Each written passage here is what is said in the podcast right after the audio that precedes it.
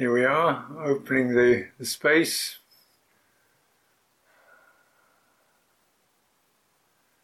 So we'll have some opportunity for questions. Just consider what seems relevant, helpful, manageable to bring up right now. And I'll happily respond to it. Thank you very much for the teaching. Sometimes um, when I reach the observer point and I try to open the, the awareness, I feel kind of lost, uh, lost and, and kind of foggy. Like I feel they lose a sense of purpose. Sometimes when I have more um, tight attention, when I lose that to open up, I kind of uh, feel sleepy and foggy, and so I don't know what. like I understand that you shouldn't cling on something, but I, uh, like when you don't cling, uh, don't you just float? So that's my question. Thank you. Thank you. Yeah. Well, um, uh, yeah, the observer observing is quite a common way of talking about meditation to observe what's going on. But as you can see, that's very much a visual metaphor, right? What visual consciousness does, and when the mind operates as if it's an eye, is a certain quite tight, clear focus, sharp object definition, right? You can see what's going on. So the mind, when it operates like an eye, as it often does, often the mind is very much connected to the visual for human beings. That's fine, we've got clear things, but when things are not so clear, you get lost why it's more helpful to operate more like um, two other bases. The heart, how does it feel? Does it feel comfortable? Does it feel beautiful? Does it feel steady? So not so much object, so much as felt experience, felt relationship. And that can take a while, like first of all perhaps not feeling steady, feeling confused. Okay, then where in all this can you feel steady? Okay, I can feel steady when I focus on the pressure of my seat on the floor. Okay, that's a steady point. Till you, so you begin to learn how to steady your attention through focusing on felt experiences rather than visual or quasi visual experiences. The other thing to operate is using the mind as if it's a hand. So, see, with a hand, you can either point things, but you can also. How does it feel? How does it feel? So, this activity of the mind keeps it awake. A certain sense of inquiry. How does it feel now? Yeah. Because that pinpoint grips and it's held awake by the grip. When you release the grip, you maintain contact through this kind of activity. How does it feel now? Now, so you sort of keep probing. Feel like fire, like air, like smoke, like keep kind of like a kind of questioning sense going on, as if you're handling something. Is it rubbery? Is it sharp? Is it warm? Is it wavering? Is it steady? Is it cool? And well, wait a minute. And first of all, you need to get where does it feel steady and where do you feel most comfortable. So there's help to give it, those are your baseline. From there, you can, this is the not steady, the not comfortable. This is very helpful because with mental objects, thoughts and impressions, if we witness them, we see them very much as like finite objects that arise and pass. Correct? So here comes a thought, pop, another thought, or tangling thought, you know, and I'm sort of outside it. But with a felt sense, nothing is really an object at all. They're just they're just like currents in the field. Yeah. They're like, there's the energy going tightening up, and then it relaxes the thought melts. So you don't, it doesn't have to pass so much as it loses its sharp direction. It's a melting into a continuum of mind, a continuum of, of you could say, sensitive intelligence. Sensitive intelligence. Intelligence that's about sensitivity. Now, thought is quite intelligent, but it's not very sensitive. Because it's not receptive. It tends to duck, duck, buck, buck, buck, buck. But it, so receptivity is sensitive, it's a receptive intelligence, feels like this. And oh, now, then you're much more clear about where the restrictions, the contractions occur, uh, where you're getting compulsive, drawn in, yeah, and whether your mind is actually losing clar- losing definition, it's becoming foggy. And then you've okay, feeling foggy. So let's direct my attention towards a sense of something firming, gives firmness, such as opening the eyes or space, opening the eyes, firmness, feeling the body. Now from there,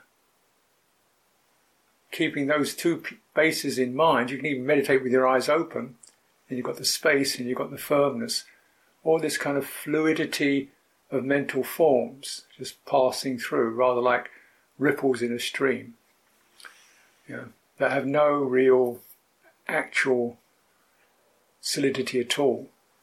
They're just, you know, like shadows moving through a through a, a stream. Mm-hmm. So the purpose purpose is an interesting word. Purpose. Mm-hmm. The purpose is release. Sometimes you understand what things are about, sometimes you don't understand. But what you can understand is this causes constriction, this is how to release it, this is where it's absent, this is where it passes. That should be understood. It's like how you're feeling can you how are you feeling? Is that a is that an object or just a general? You know how are you feeling. You can't really say exactly because it's all kinds of. You know, that's the felt field, and within that, you can notice. Well, this is where I really feel strong, and this is where I really feel intense, and this is where I'm feeling spacious, and this is where things settle down. Those are important points to recognize. Okay. Hi, John. Nice to see you again. I wanted to have a better understanding of the um, instructions for walking meditation. You mentioned about this sort of like feeling, or from my understanding, uh, a sense of firmness and openness. Um, I don't think I understand it very well. I just keep on kind of like losing track or just going back to my normal um, way of walking meditation. So, walking meditation, with walking, you've got to put your weight on one leg and lift the other one, right? Obviously. So, the, where your weight is resting on that leg, does that feel firm? Okay, if that's firm, the leg that's lifting is that light. Okay, light, right, then it swings around, you put it down on the ground, and then the balance shifts so that light leg becomes firm, and the firm leg becomes light. So you make the next step. Does that make sense to you? Yes. So what happens is the body shifts its axis, and with the contact with the ground, and the weight pressing down, the energy in that leg becomes quite firm, like a spring that you're pressing down. And the other leg is like a spring that you're releasing, it lifts up. So you get the shift from firm and impressed to releasing and lifting. they flow from one to the other. Um, so you focus, I try to focus on that oscillation from one side to the other side. And so that gives you something whereby you're not looking so much, not looking with your eyes, not even thinking, oh, I'm walking up and down, but just this is what happens. This is how the body knows it's walking. Try to get how a body knows how to walk. It has to orient around those two particular impressions, then also a kind of flow between one and the other, which is really interesting because how does the body really feel that that leg is now firm? And then it feels it can lift the other leg up. Because you realize it's quite a delicate operation. You could easily, standing on one foot, you could easily fall over. So the body has to move through balance. And only the body knows balance. So just kind of quietening down and sensing how a body operates from places of weight and lightness. Then between those two, there's a kind of a, an equipoise, which is sensing, sensing. You know, this is light, this is heavy, heavy, light, rhythmic, and you op- you walk according to a a tempo or a speed that keeps that rhythm in mind. It doesn't really matter how fast you're going or slow you're going. Though the tendency with going fast is that you're going to marching. And marching is very much like getting there. Yeah, it's, it's a visual experience. You're trying to get to a point. Well, that's not a body experience. The body doesn't have a point to get to. The body's already here. So you want to almost like slow, like swimming, in fact. Yeah. Okay, so that's what I would suggest. Then you can also open that last exercise is much more to do with widening your sensitivity to, say, the boundary of your skin, the frame of your body, as if you're like a sail in the wind, you know, just picking up, you know, moving through moving through the space. So that's really nice because it helps your body to really open up. Uh, you know, and we don't even realize a lot of the time our bodies are slightly slightly contracted because we don't really notice space. yeah. So when you really notice space and you feel how how lovely the opportunity of space is, you don't need much, you know. it's quite a then it, you get the relief because form, all form to a degree is afflicted. It's afflicted by pressure. It's afflicted by something impinging it. Space is not afflicted by things pass through space. So one description is, you know, when you you focus on the form element, you can see whatever perceptions arise in the form element that cause contraction, such as pain, discomfort, tension, you turn your attention towards places that are not negatively afflicted.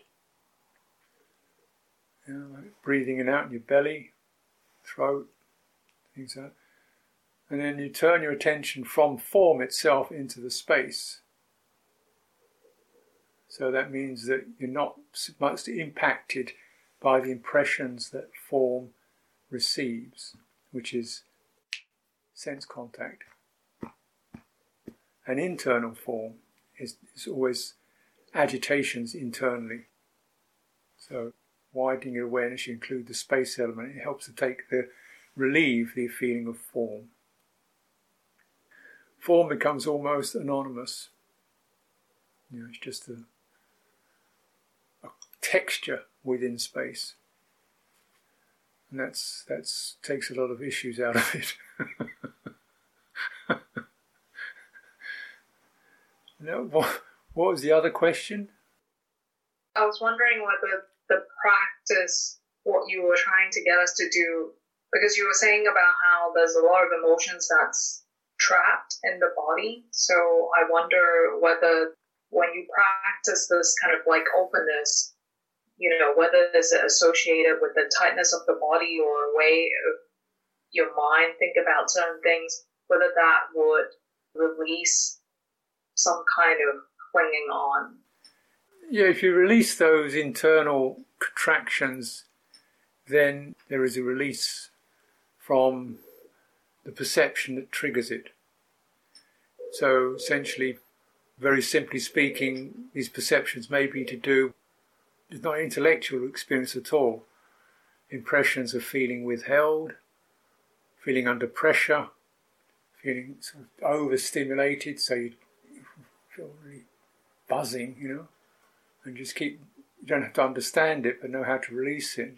Generally, releasing is associated with widening, softening, and also an atti- a mental attitude of dispassion and kindness. But of course, you know what repetitive strain syndrome is, right? You're typing all the time, it means these hands get so, these few muscles get used so often, they become very strained, right? Now, similarly, if you get certain sets of emotions running through your body, they create emotional strain in the body. It's like we may have lost the, emotion of trust, or the emotion of faith, or the emotion of contentment. Is barely noticeable, but the emotion associated with pressure, obligation, you know, that, that's been so strongly worked, it's like a ruptured muscle, and it hurts. And the problem with that is that anything you say, well, it'd be good if you meditated, oh no, I can't, because it hits that same obligation. Do you see what I mean? So often I find that, you know, people, because people are under a lot of pressure these days in terms of performing and getting things done, those aspects about which, know, we can do it. But if they get overused all the time, right, what happens is that particular emotional pattern and the energies in the body become so inflamed that it's very difficult to have a sense of I should meditate because you just I don't want to do it.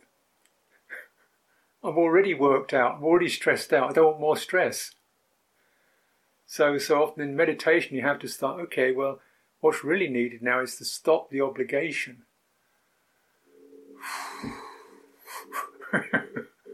stop the sense of having to arrive at a goal or a performance.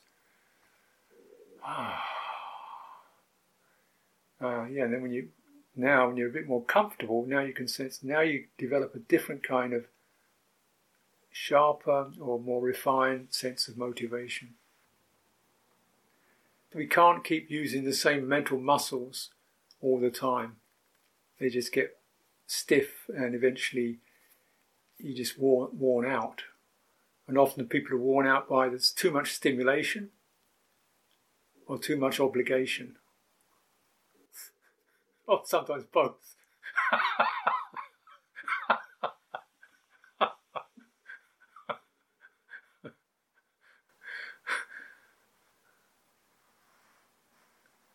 but then the problem is that you kind of meditation didn't just sort of uh, because I've uh, been stimulated so long when you switch things off the mind doesn't know how to operate that we work on, okay, just very simple walking, standing. You know, something that almost happens by itself. And then just keep relaxing the pressures and the, the energy becomes more uh, balanced and comfortable. Thank you, that really makes sense. Okay, great.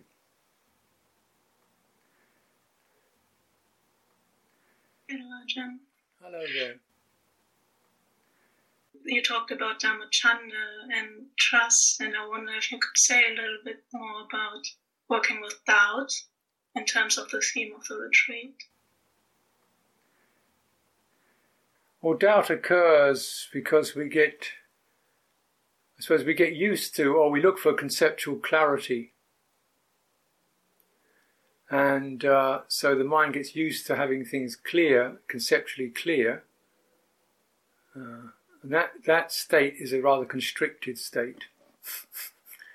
because once you put down the book or the program or whatever you're doing, which has got clarity in it,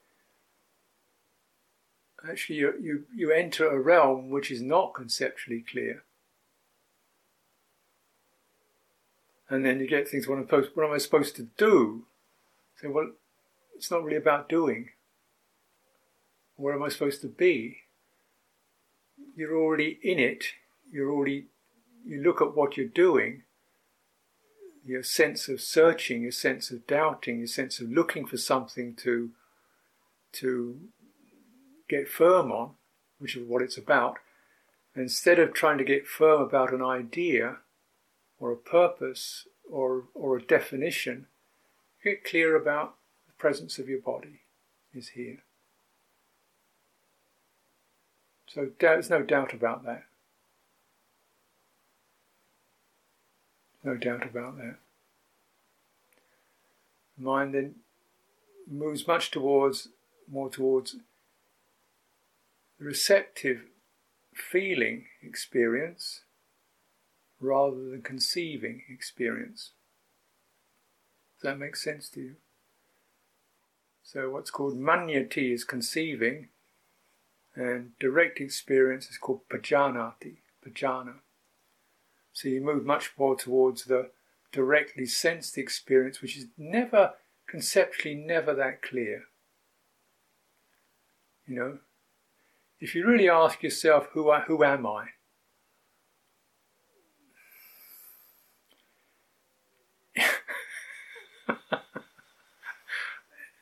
you can't.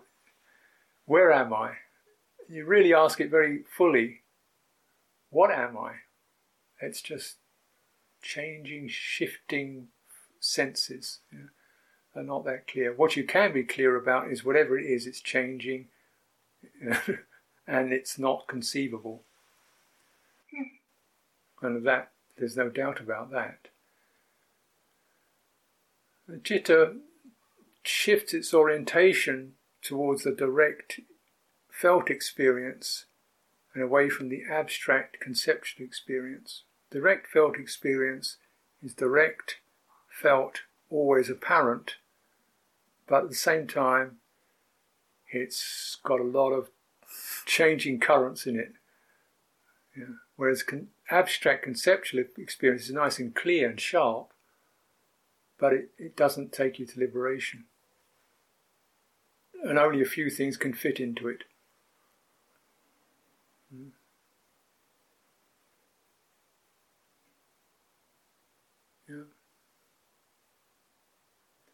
And by and large, our societies tended to go to the abstract and conceptual. Yeah. Yeah. One and one equals two, straight lines, but there are no straight lines in nature. Uh, you can't measure the coast of Britain because it depends how many curves you want to fit in. There's no, you can't measure it. You can approximately, but you can't actually measure even the coastline length of the coastline of Britain accurately, because it's always changing subtly at a micro level. So nothing is finally nothing is measurable. But you can sense or oh, land and here's sea, and here's firmness and here's movement. And here's where I feel balanced, and here's where the space is.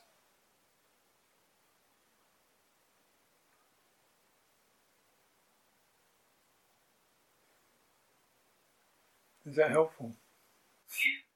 Yeah. Thank you. Oh, thank you. Good. Thank you. Thank you, Ajahn, for your teachings.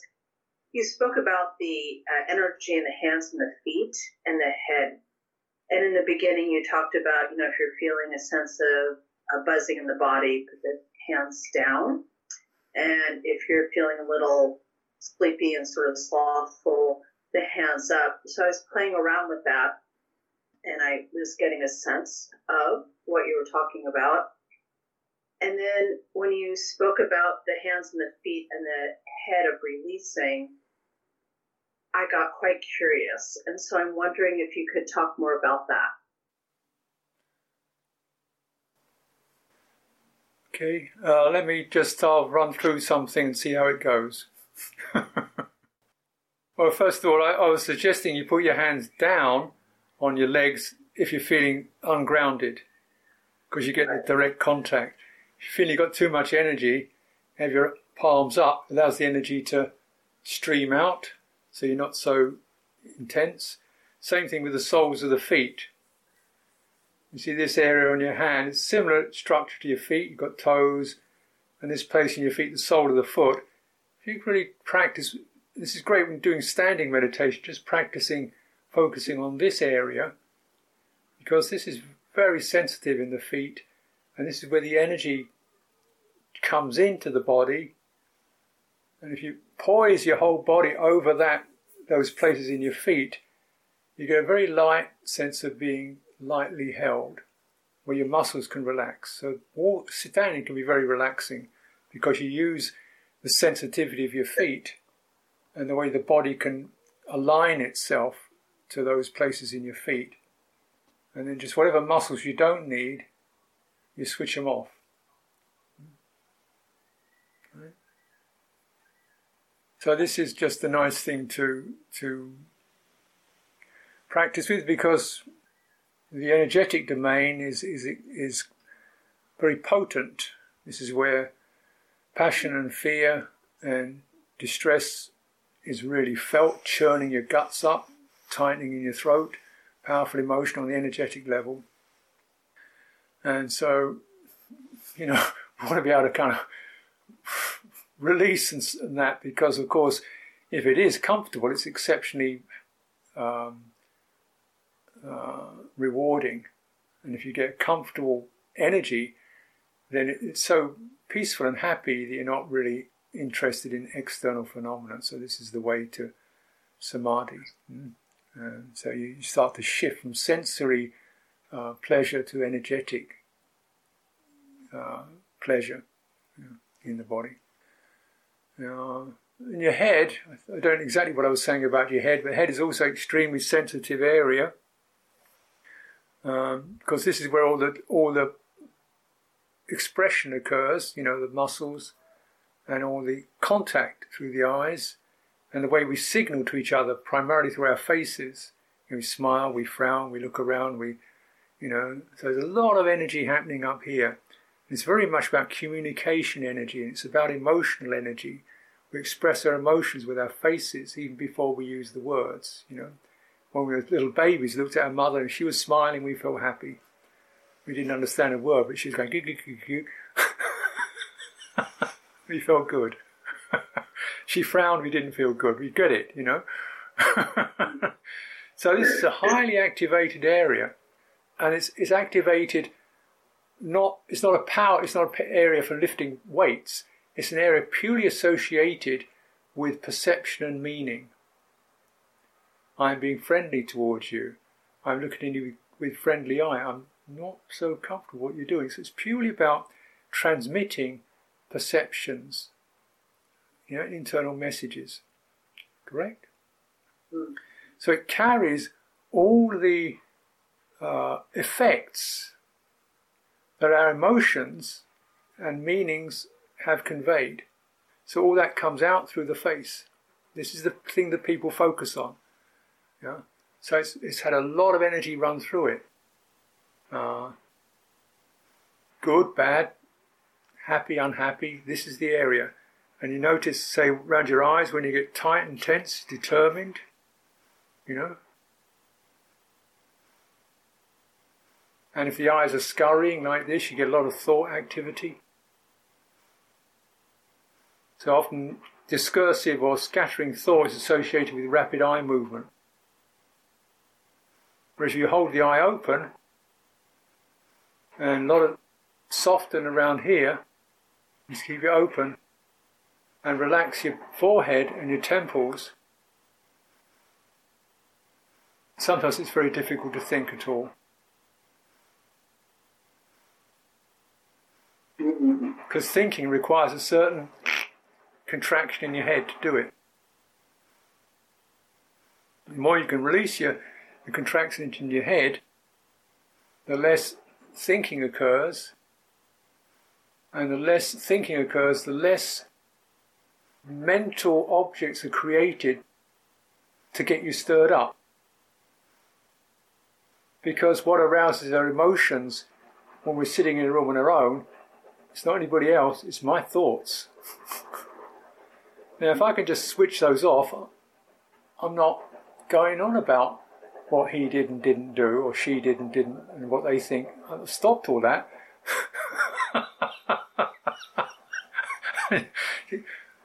What was all the fuss about? so this is the way we, we can. This is the kind of the, the, the bridgehead between the out the social world and the heart comes. This is this is the doorway between the social human contact and the heart. This doorway has a lot of stuff running through it. yeah, and so if we can just release the door suddenly the world of social contact goes down. The intensity of social contact diminishes. Just because the door is so much wider. So, of course, this means social contact, we could say in real terms, real people, and social contact when we're sitting there talking to all these people.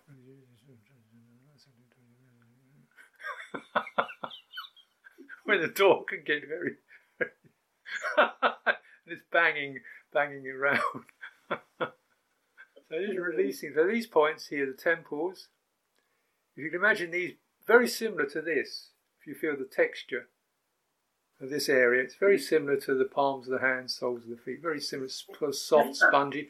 There's very little bone there. Temples and around the socket of the eyes and the forehead.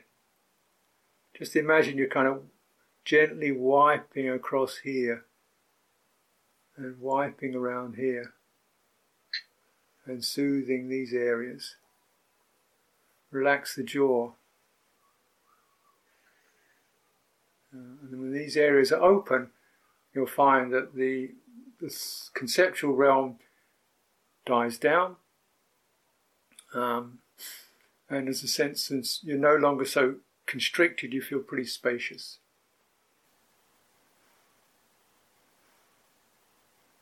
You know, so often in when we do anything, we always assume to focus means to do this. Form of focus is the better focus is this. But Actually, this is a good focus too. Still a focus, That's a good focus too. So you're definitely holding a focus, but you're stopping the focus doing this. Holding a wide focus because our default is always a narrow focus. Reading, looking at symbols, looking at details, it's always so just releasing in order to relax the mind.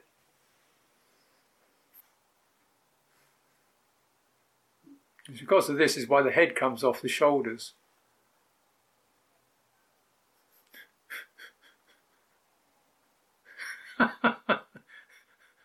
Because there's so much energy up here that we've lost contact with this altogether. So your head is kind of there's almost nothing underneath it anymore. Integration. Yeah, yeah, yeah.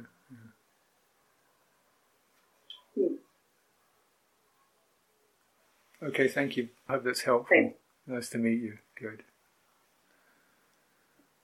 Okay, it's time for one one more, I think. One more question, if there is any more. Hello there. I have one question. You mentioned about practicing qualities which help us um, to release the mind, to release the chitta. And I've known already in the suttas that the Buddha put a high um, emphasis about how we can cultivate joy and happiness through um, actions based on intentions of uh, sila or um, generosity dana. So when I try this in my own practice, I have a feeling it can be quite constricting if any form of judgment or evaluation come in or an inner critic makes a fierce appearance if I try to practice generosity or um, or any form of sila and I have this constant measurement going on, And it's uh, something which I find rather constricting and uh, not as helpful as it is supposed to be. So you, you reflect on generosity. Why does that make your mind constricted? You know, what, do you do? So thanks for asking. What I observe, for example, I live in a community and um, I do things in the household, and the question would appear: Is this enough? Should I do more? Is it appropriate to do this amount? Should I do more? Is it a constant measurement of it? It's not. It's okay. Should I be more generous? and uh, this can be could, could causing a lot of papancha. Yeah. Indeed. I see what you mean. Yeah. Yeah, it's putting putting a measure on the measureless. Yeah. How much metta does he deserve? How much compassion did I make today? Am I compassionate enough? This is like putting putting the the measureless inside a measure. So we try to instead of that um, just focus on the feeling of it what it does, the quality of dana, just as, as uh, not just in yourself but in others. See, oh look, he, she's being generous. That's that's beautiful. That touches me. You know? uh, it's not an accountancy program. It's more like um, you know, it's more like a naturalist. You see, oh, there, there's generosity, like a bird flying by. Look at it. Is it pretty? What colours it's got? There it is. You know, uh, or it's um, you know like tasting soup. You know, oh, there's there's the generosity, there's the dana. Get into the felt quality of it and how it affects affects your heart. Now, these are heart-based qualities, and uh, the problem is that, that all of us have hearts and are a lot of heart bases. We tend to be ruled by our minds um, measuring minds because that's the organ or the aspect of mind that we use in our job, in our ways of everything. Is this is six, this is ten, this is good. You know, it's all it's all extremely um, measured, right? You know, this is fast, this is slow, this is this country, that's that country. We measure it, uh, and that because that gives a sense of control and efficiency and uh, clarity. Um, but you want to move away from that into just how does it feel? How does it feel? Feel. Mental feeling, that is emotion, you could say, or the basis of heart being touched. Is it strong? Is it soft? So you can still measure it, but you measure it more in terms of that's a very powerful, quality there. It's very strong. Now it's not so strong. Now it's, uh, yeah, and it, it's got a certain expansive sense to it. So then you can assess it, which means you can actually sense it and form an assessment of it, but not measuring in terms of quantity so much as in terms of the quality of it. Yeah. So this is uh, sort of like a, quality of loving kindness is very strong because this this being is someone who evokes it. This one is more difficult. There's a little bit there, but it's more difficult, not so strong. And we might notice when does that disappear? When does that quality of metta disappear? You know, under the quali- under the sense of fear or pain, for example or feeling mistreated, you know, feeling abused, the quality of metta disappears. That causes then what does it what causes it to arise? Well, the sense of safety, the sense of the lovability of creatures, how creatures have a um, we can we can relate to them, we can empathise with them. You understand? Yes, I do. Yeah, because of course, big problem with human beings is we are we can be empathic, we should really feel for each other. We're also extremely cruel. There's nothing as cruel as a human being when they cut off their feeling. So it can go either way, you know. And unfortunately, often in, in, a, in a measuring society based on measurements, the empathy is less because we're based on how well they perform, how well they do things, how much he's got, what he doesn't have, and all these measurings uh, take us into the non empathic quality. So you want to get out of that, and particularly towards oneself. This is where the measurements really get very crazy and uh, uh, compulsive and never contented. so there's a sense of like just just love it, you know, like if it's bad, just love it anyway, because that's the only way it's going to get better.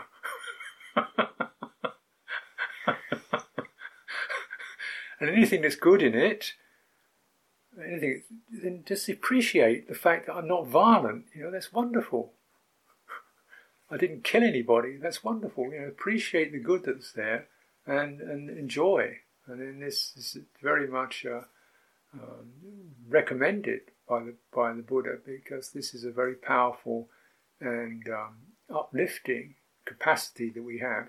Then our hearts really become boundless and measureless towards ourselves and towards others.